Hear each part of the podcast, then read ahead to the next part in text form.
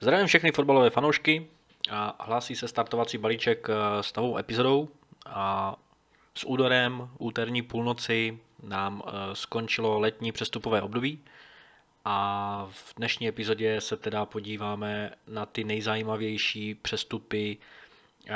nejdříve tedy mimo Premier League a posléze v rámci Premier League.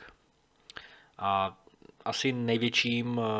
blockbusterem eh, v rámci posledního dne přestupů 31. Eh, srpna byl bez zesporu návrat Antonia, Antoana Griezmana do Atletika Madrid, kde se teda, nebo kam se teda vrací po dvou letech strávených v Barceloně, kde se mu v té první sezóně slušně nedařilo a v té druhé sezóně e, ty jeho výkony nebo jeho výkonnost nabrala vyšších obrátek navzdory tomu, že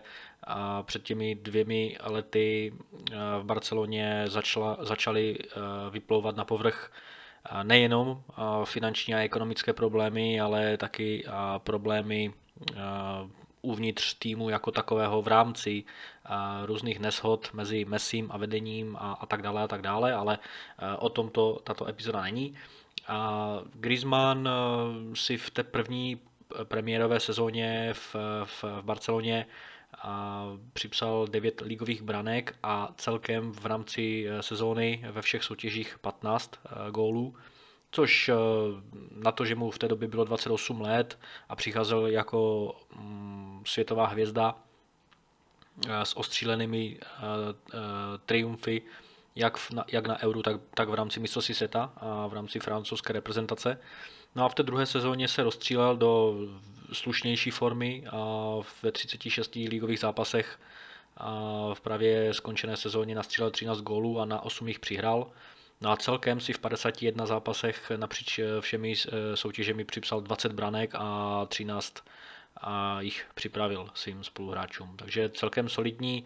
eh, solidní nebo velmi solidní a statistika v rámci alespoň individuálních výkonů.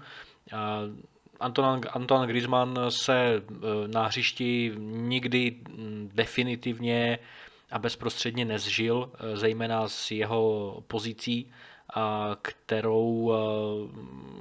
nebo respektive s tou pozicí, kterou vykonával nebo kterou měl rád v, v Atletiku Madrid, což byla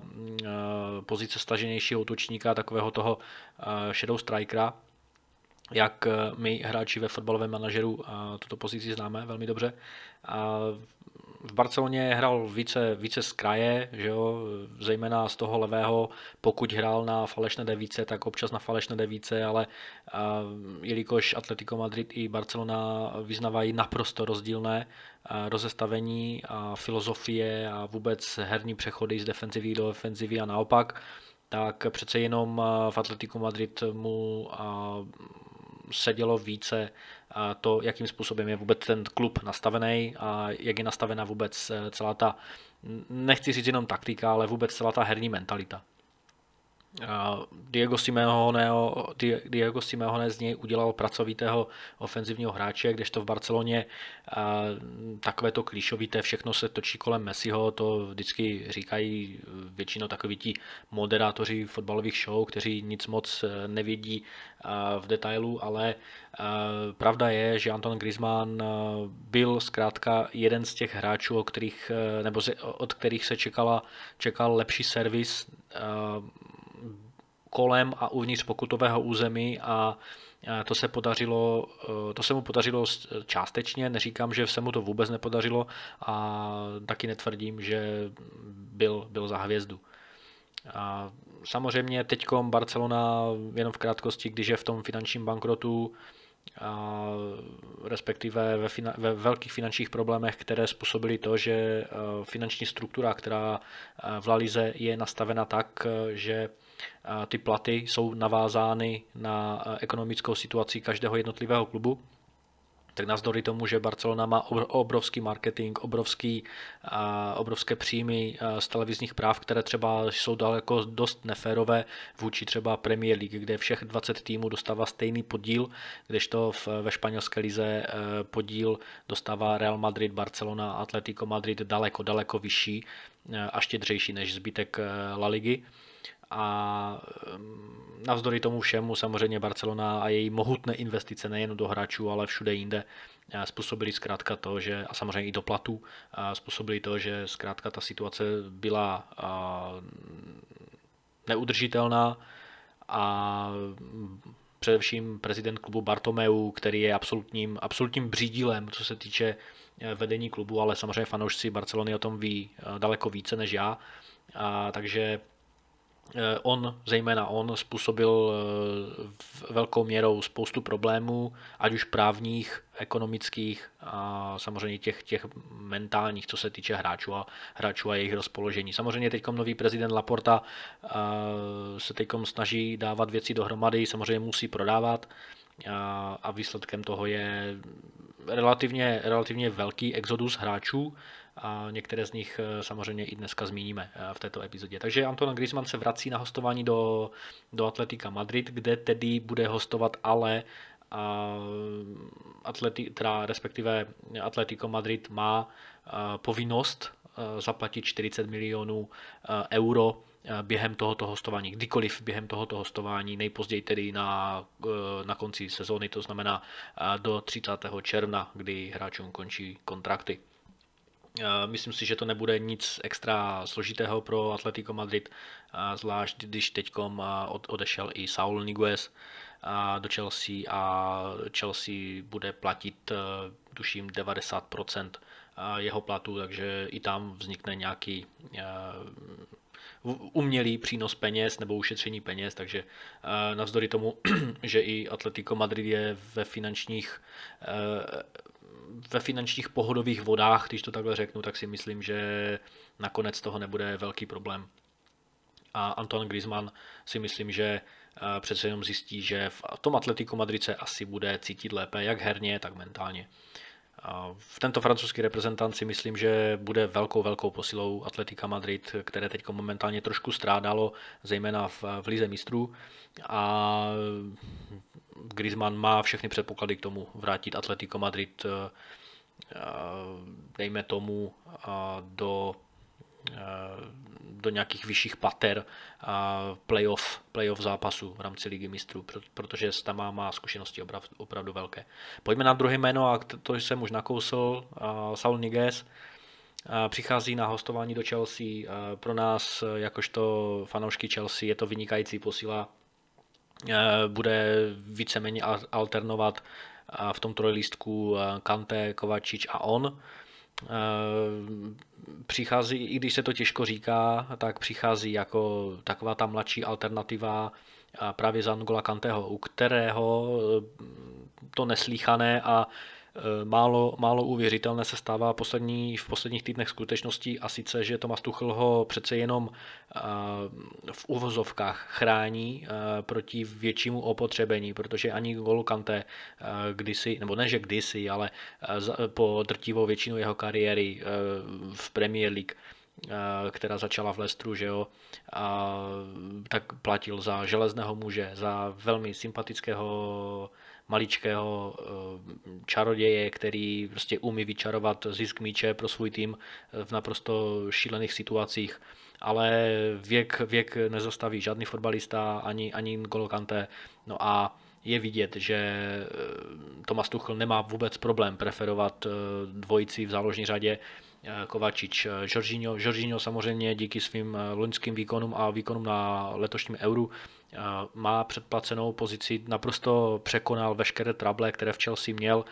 jak pod Sarim, tak pod Lampardem, no a třetí trenér,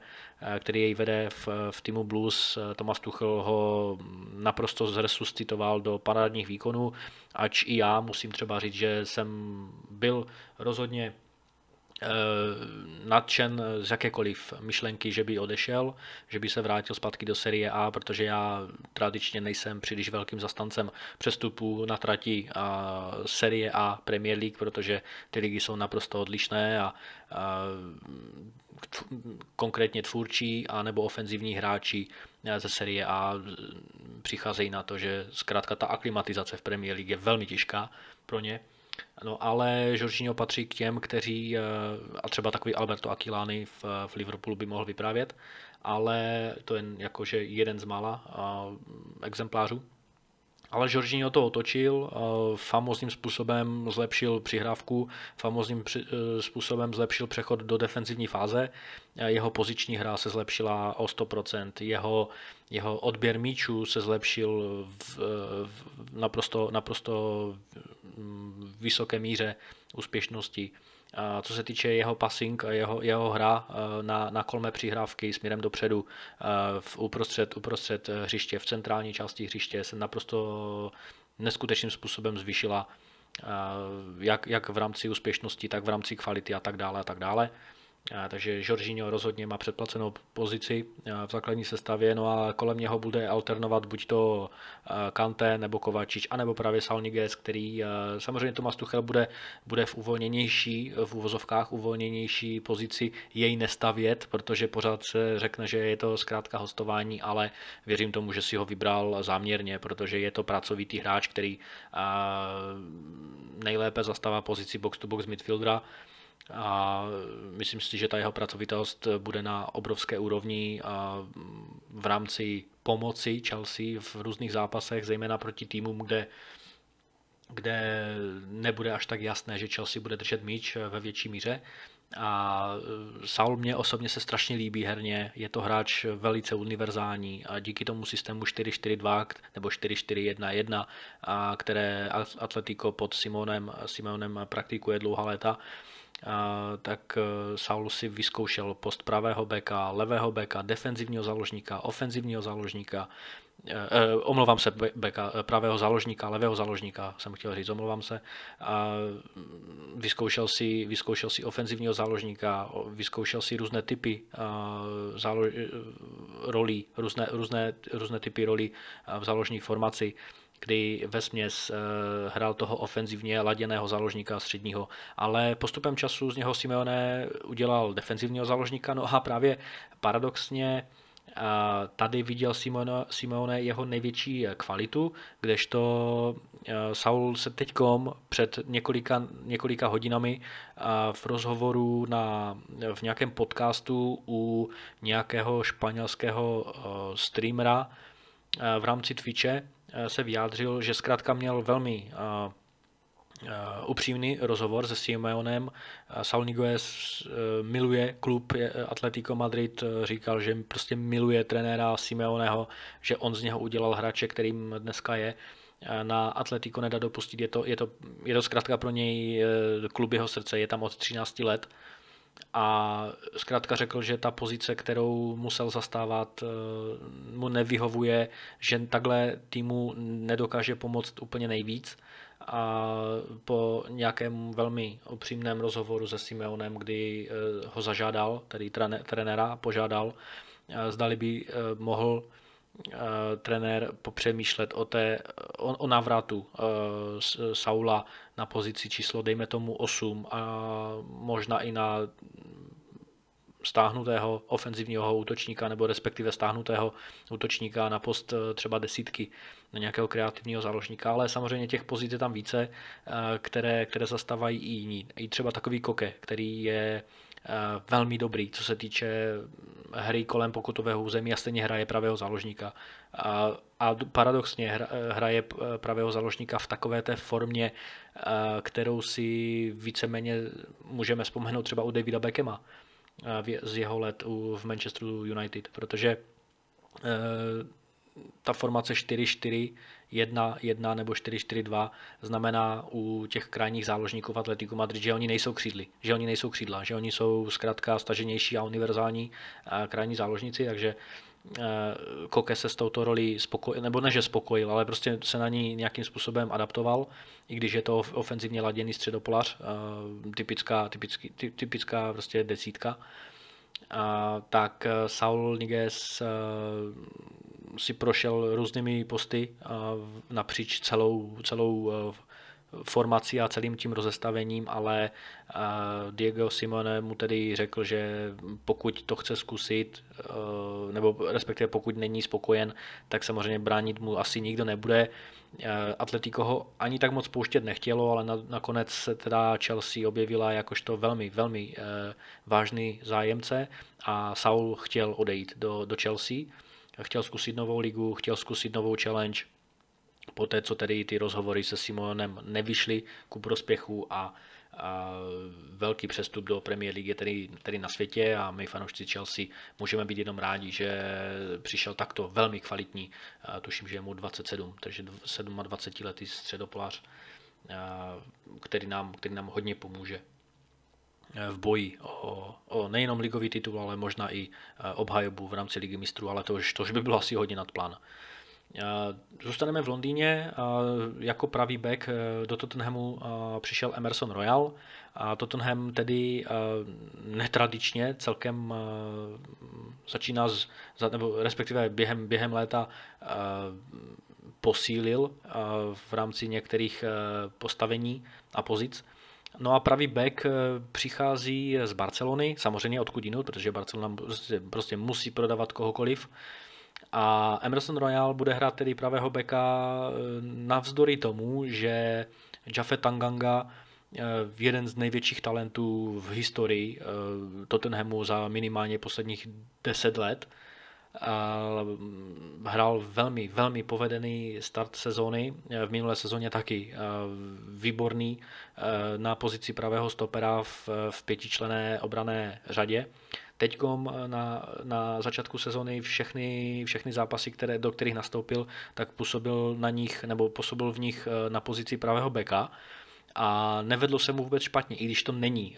typický pravý fullback s útočnými choutkami a skvělou technikou a driblingem. Je to silný, velice pracovitý, velice poctivý pravý back, eh, spíše obránce, střední obránce, protože eh, ta jeho role nejlépe asi vyznívá opravdu v tom, v tom systému e, tří stoperů, e, kde, kde by mohl fungovat na pozici toho pravého stopera a e, mohl by, mohl by podporovat právě pravého wingbacka v tom smyslu, že mm, v rámci přechodu do, do, na, na ofenzivní polovinu hřiště, kdy se, ten, kdy se to rozestavení změní z, z, z 3-4-3 třeba na, dejme tomu na nějaký hybridní eh, systém 4-3-3 nebo možná i 4-2-4, tak eh, Jafet eh, dokáže alternovat právě na tom, na tom pravém kraji a podporovat tak pravého wingbacka. Ale to už je samozřejmě otázka na nového kouče, na Espirita Santa, který, eh, kterému já třeba obrovský fandím. Je to pro mě velice zajímavý trenér a uvidíme, jak se jak, vůbec, jak se Emerson Royal uchopí té, té pozice pravého beka a zdali tedy Jaffe Tanganga bude hrát spíše stopera, protože zatím nejsem přesvědčen, jestli uh, Espirito Santo bude hrát spíše na uh, systém se čtyřmi obránci, anebo na systém s pěti obránci. Zatím to spíš inklinuje k té první variantě, ale všechno je možné a myslím si, že takoví ti hráči, jako je Dyer, jsou takovou, takovou tou zvláštní proměnou v rovnici, kteří dokáží hrát z defenzivního záložníka anebo, nebo stopera a právě díky nim se může, může alternovat právě mezi těmito dvěmi rozestaveními. Když teď zase na chvilku opustíme Premier League, tak e, se podíváme do Realu Madrid, kde, nebo teda kam přestupuje Eduardo Camavinga e, z francouzské ligy, z Rennes. Je to wonderkid, že jo? Je, to, je to světový extra talent, od kterého se čekají opravdu zajímavé, zajímavé výkony a zajímavé statistiky. Teď je mu teprve 18 roku a přichází do Reálu opravdu jako mladíček, ale mladíček, který je opravdu velmi zkušený v rámci francouzské ligy. V loňské sezóně odehrál 35 zápasů ve francouzské lize, v průměru 70 minut na zápas, takže opravdu velmi, velmi, velmi vysoká zátěž pro tohoto mladíka. Defenzivní, je to defenzivní záložník, eh, vstřelil jeden gól, na dva přihrál, což je taky výborná statistika pro něj. Letos eh, se ve francouzské lize už odehrali čtyři ligové zápasy, na rozdíl třeba od eh, tří v Premier League, no a do všech čtyř nastoupil, ne na všechny na 90 minut, ale nastoupil do všech a ve všech teda hrál. Takže je vidět, že, že ve francouzské lize zkrátka, teď nechci říct, jako, že si udělal jméno, nebo respektive, že že si tam udělal nějaký statut, ale zkrátka dopomohl si k budování toho svého talentu a dostal se opravdu do podvědomí celé, celé fotbalové Evropy.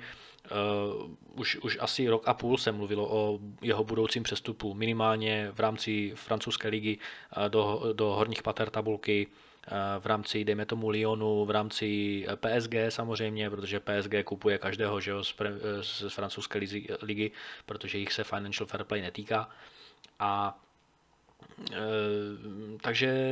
ani to tak není překvapením, že Kamavinga odchází do Realu Madrid, ale překvapením by nebylo, kdyby tam nenaplnil svůj potenciál. Vzpomeňme třeba, i když i když teď se to takhle nedá porovnávat, ale vzpomeňme třeba i na Odegarda, který do Realu odcházel v 15 letech eh, jakožto velká hvězda. Eh, no, ne, ne, omlouvám se, jako velká hvězda, jako jeden z nejžhavějších talentů, ale jako, jako velká hvězda ve své, ve své věkové kategorii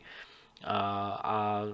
nedostal tam vůbec žádnou šanci se, se ukázat, kdežto Kamavinga údajně tedy přichází, nebo údajně, a dá se to možná i vyčíst v rámci příští sezony, pokud k tomu dostaneme šanci. Údajně tedy přichází jako, jako náhrada, jako dlouhodobá náhrada za Luku Modriče, a je, to, je to hráč, který si samozřejmě s míčem rozumí, jeho technická stránka je opravdu skvělá, v 18 letech je tam, je tam prakticky vysoká kvalita, vysoká úroveň kvality hry s míčem, ale samozřejmě vždycky se dá cokoliv vylepšovat, takže já osobně jsem velmi zvědav, jakým způsobem dostane šanci eh, nějakým způsobem vlastně promlouvat do těch zápasů jako, jako takových, ale má ještě všechno před sebou Uvidíme. Zdali třeba ne, nevylučuju ani to, že třeba bude poslán ještě v během, během sezóny na hostování, eh, takže, takže uvidíme, jakým způsobem ta jeho kariéra bude pokračovat v Realu Madrid. Nějak extra, nějak extra ho odsledovaného nemám a nějak extra ani eh, si nemyslím, že, že ho budu sledovat, takže sám jsem, sám jsem zvědav. Zpátky do Arsenálu, eh, nebo respektive zpátky do Premier League, Arsenal, typický panic buy, taky jo, Takehiro Tomiyasu a přichází z Boloně, je to pravý back, teprve 22-letý. Um, Arsenal teď, teď, teď eh, žádný, žádný uh, pokus o nějaké, o nějaké um, srandování na adresu fanoušků, ale uh, já si myslím, že každý teď musí uznat, že prostě Arsenal jeden z nejhorších startů za posledních 60 let, jak jsem tak četl. Uh,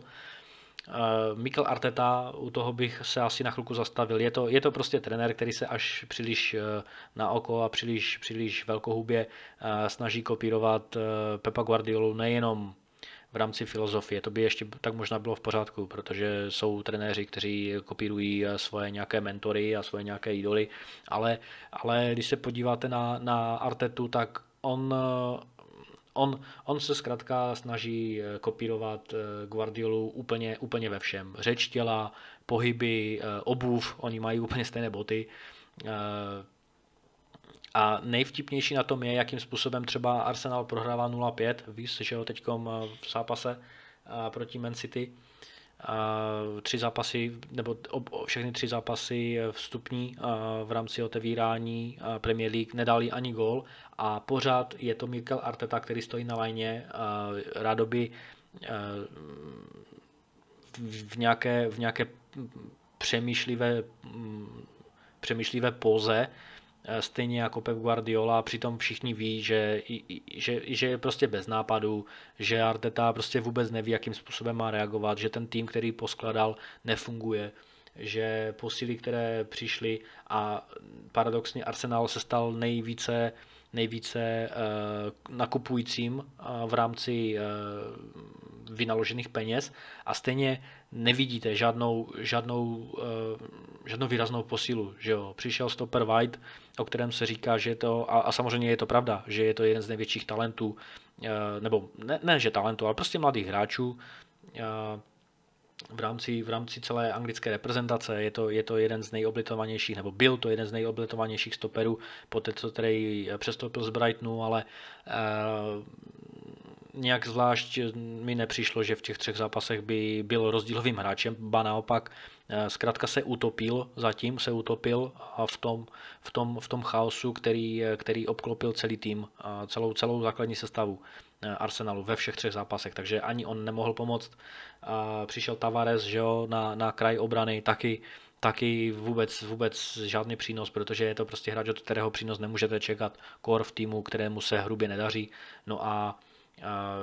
Teď odešel na hostování do Betisu Sevilla Hector Bellerin, no a místo něho právě přišel tento japonský reprezentant, který teda teď žádný, žádný zase disrespekt vůči, vůči Japoncu nebo takhle, ale na jejich poměry nebývala výška 188 cm a za japonskou reprezentaci už si připsal 23 startů, což je si myslím velmi pěkná vizitka. No a v Boloni loni odehrál 31 zápasů, já tedy sérii a vůbec, vůbec nesleduju, takže Eh, jenom v rámci nějakých highlightů, ale Tomiasa vůbec nemám nějakým způsobem odsledovaného, takže sám jsem zvědav, jakým způsobem se předvede na pozici pravého beka. A 31 ligových zápasů, dva góly, což je velmi, velmi zajímavá vizitka pro tohoto beka, ale čekám od něho stejný, respektive od něho můžeme čekat jakékoliv výkony, ale ten efekt, výsledný efekt si myslím, že nebude nějak valný, protože zkrátka nemůže pomoct, eh, nemůže pomoct eh, naprosto utopenému týmu, který, který teď vůbec ani neví, eh, zdali bude mít tohoto trenéra i po reprezentační přestávce. Nezdalo se mi, že v těch zápasech, ve kterých jsem Arsenal sledoval, a to byly ty dva proti Brentfordu a proti Manchester City, tak, eh, no a samozřejmě proti Chelsea, eh, tak nezdálo se mi, že by hráči hráli eh, pro trenéra. Naopak třeba takový Lakazet i Aubameyang naprosto nulový, naprosto žádný efekt, naprosto žádná snaha. Aubameyang absolutně neviditelný na hřišti, ale to se samozřejmě dá říct o, o hodně hráčích. Samozřejmě přišel Ramsdale do bránky.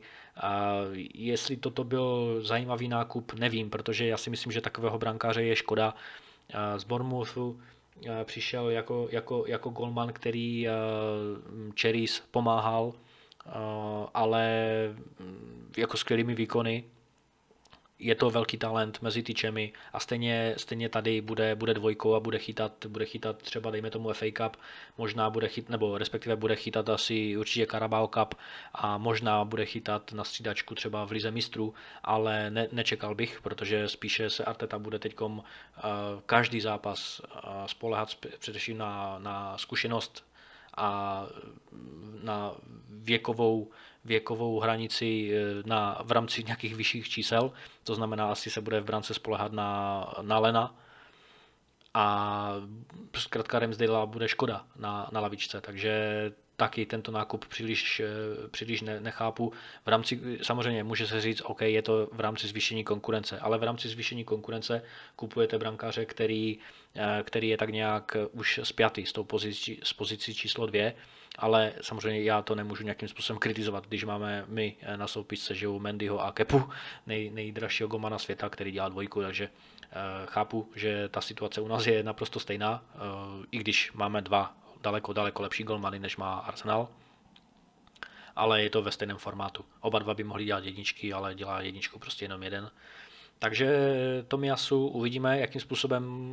se mu bude, dařit. Rozhodně Hector Bellerin, eh, který odešel na hostovačku, eh, nepodával dobré výkony ani už, ani už v loňské sezóně.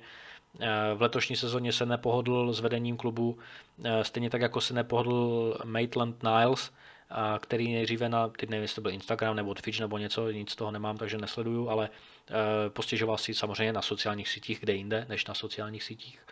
Si postěžoval zkrátka na vedení klubu, že nehraje, eh, nepřímo obvinil Artetu, že prostě nehraje.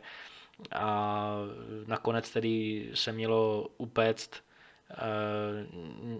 měl se upéct nějaký transfer, ale nakonec tomu nedošlo a na, naopak si hráč i Arteta spolu údajně tedy sedli a pročistili vzduch. Eh, řekli si teda, co, co od sebe navzájem čekají, takže jsem zvědav, jestli dostane potom šanci nebo ne. Dalším, dalším velkým talentem, který změní působiště, je Ilax Moriba. Odchází z Barcelony do RB Lipsko. Pro mě je to super talent, ale z, z, super talent, kterého jsme zatím nemohli nebo neměli šanci vidět. Navzdory tomu, že tedy v Barceloně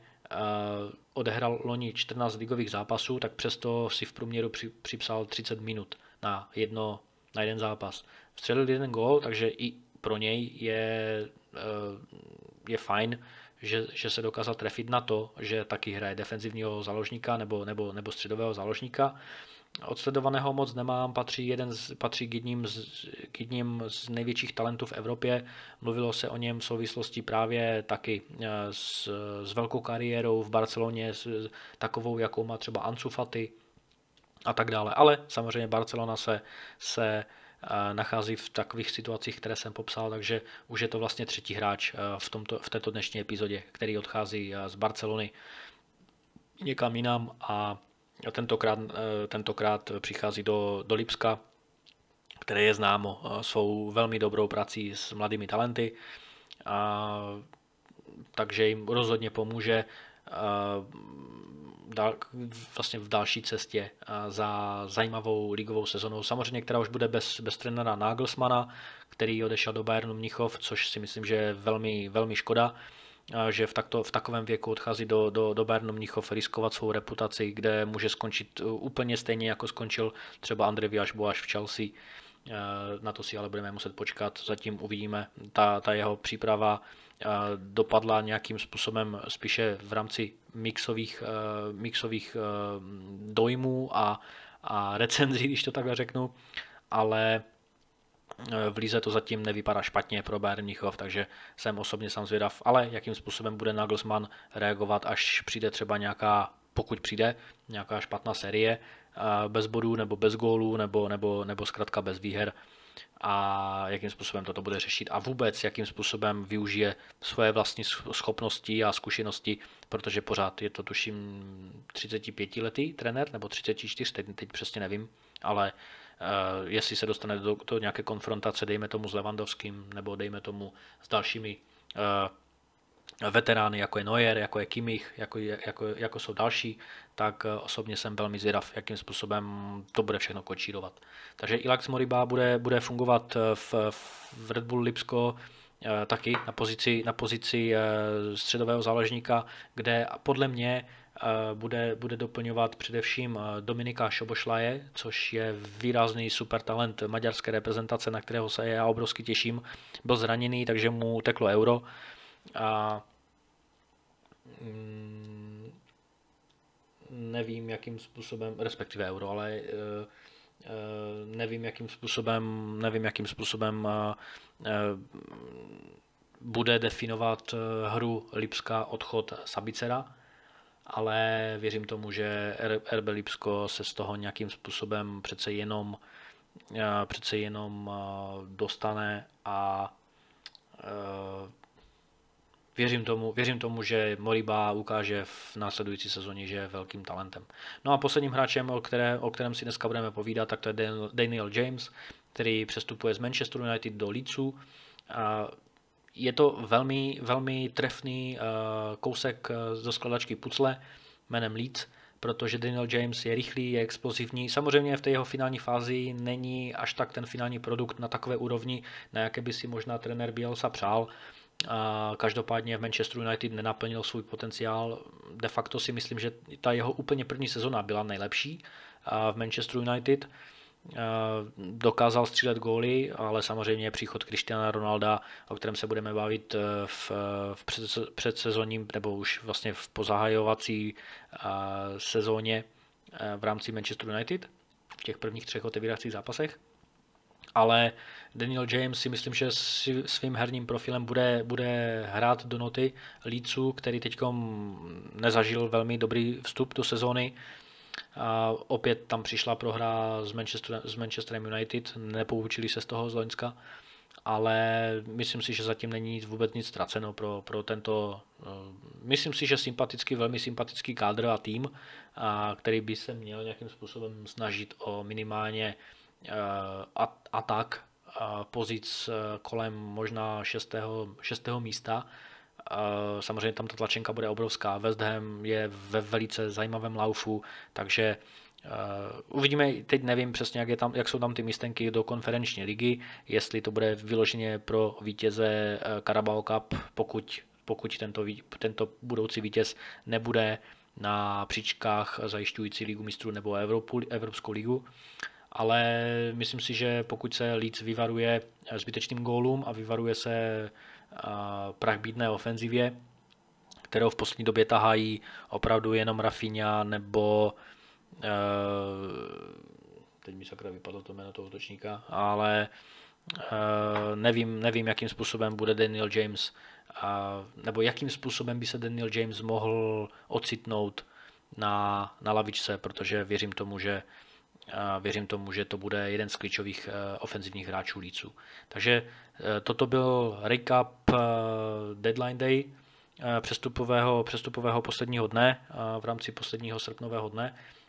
Zatím, nebo respektive ne, že zatím, ale neobjevili se, neobjevila se nějaká opravdu blockbusterová situace, kdyby přestupoval někdo, třeba jako kdysi před lety v posledním, v posledním dní, sice ale v lednu, Fernando Torres třeba, ale i tak to byl zajímavý, zajímavý deadline day. Já vám děkuji za poslech a určitě pokud máte rádi nejenom informace ze světa fotbalu, ale ze světa i třeba fotbalového manažera nebo Formule 1 nebo filmů, jako takových, tak rozhodně eh, vás zvu na tento Spotify kanál, eh, který, který si můžete samozřejmě pustit na YouTube pod stejným, pod stejným názvem a budu moc rád za jakékoliv vaše reakce, za, za poslech, za to, pokud si zkrátíte den nebo zkrátíte si nějakou cestu někam do školy nebo do práce, nebo nějaké čekání a když si tento, tyto okamžiky zkrátíte třeba poslechem nějaké další epizody, tak budu jenom rád. No a díky vám všem, které za poslech a mějte se fajn do příštího videa. Zase naslyšenou.